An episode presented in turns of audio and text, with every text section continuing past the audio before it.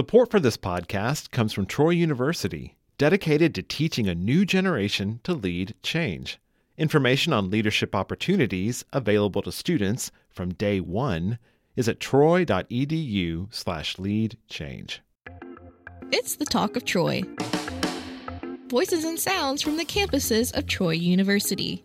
I'm PJ Heath. Four years ago, a large, ornate clock was unveiled in front of Smith Hall, honoring the 34 years and counting of Jack Hawkins Jr. taking the helm of Troy University.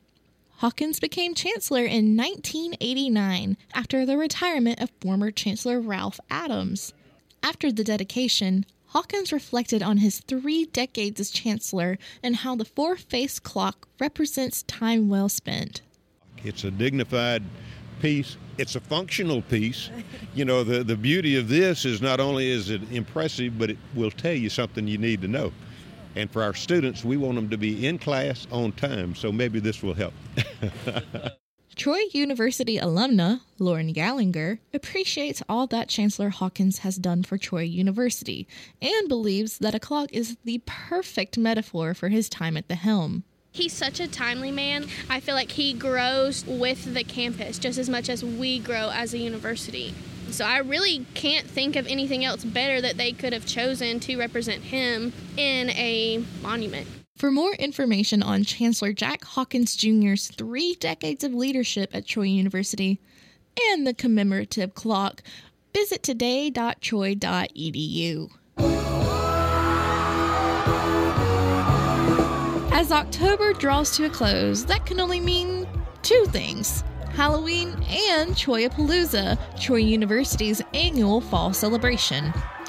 There was rock climbing, and while producer Emily Mosier was not brave enough to do that, she did enjoy the free food. In between getting interviews for this story, of course. Music boomed loud enough to rattle windows on the main campus.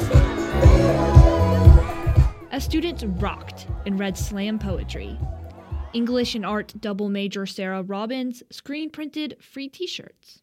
This has been a very fun event to be a part of because it's really cool to get to see the satisfaction on people's faces when they pull a really nice shirt and you know that you helped them make that. Creativity also came alive on the dance floor and in the costume contest.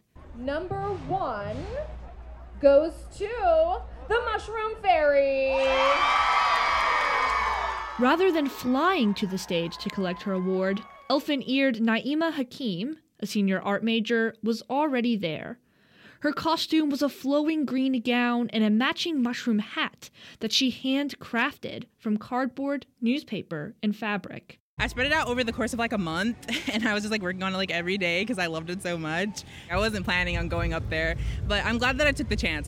International Art Center director and Troyapalooza organizer Carrie Jackson says the three year old festival has consistently been a thrill. It's been a really fun way to bring together lots of departments and colleges and organizations on campus. We just don't really have any other event that does that.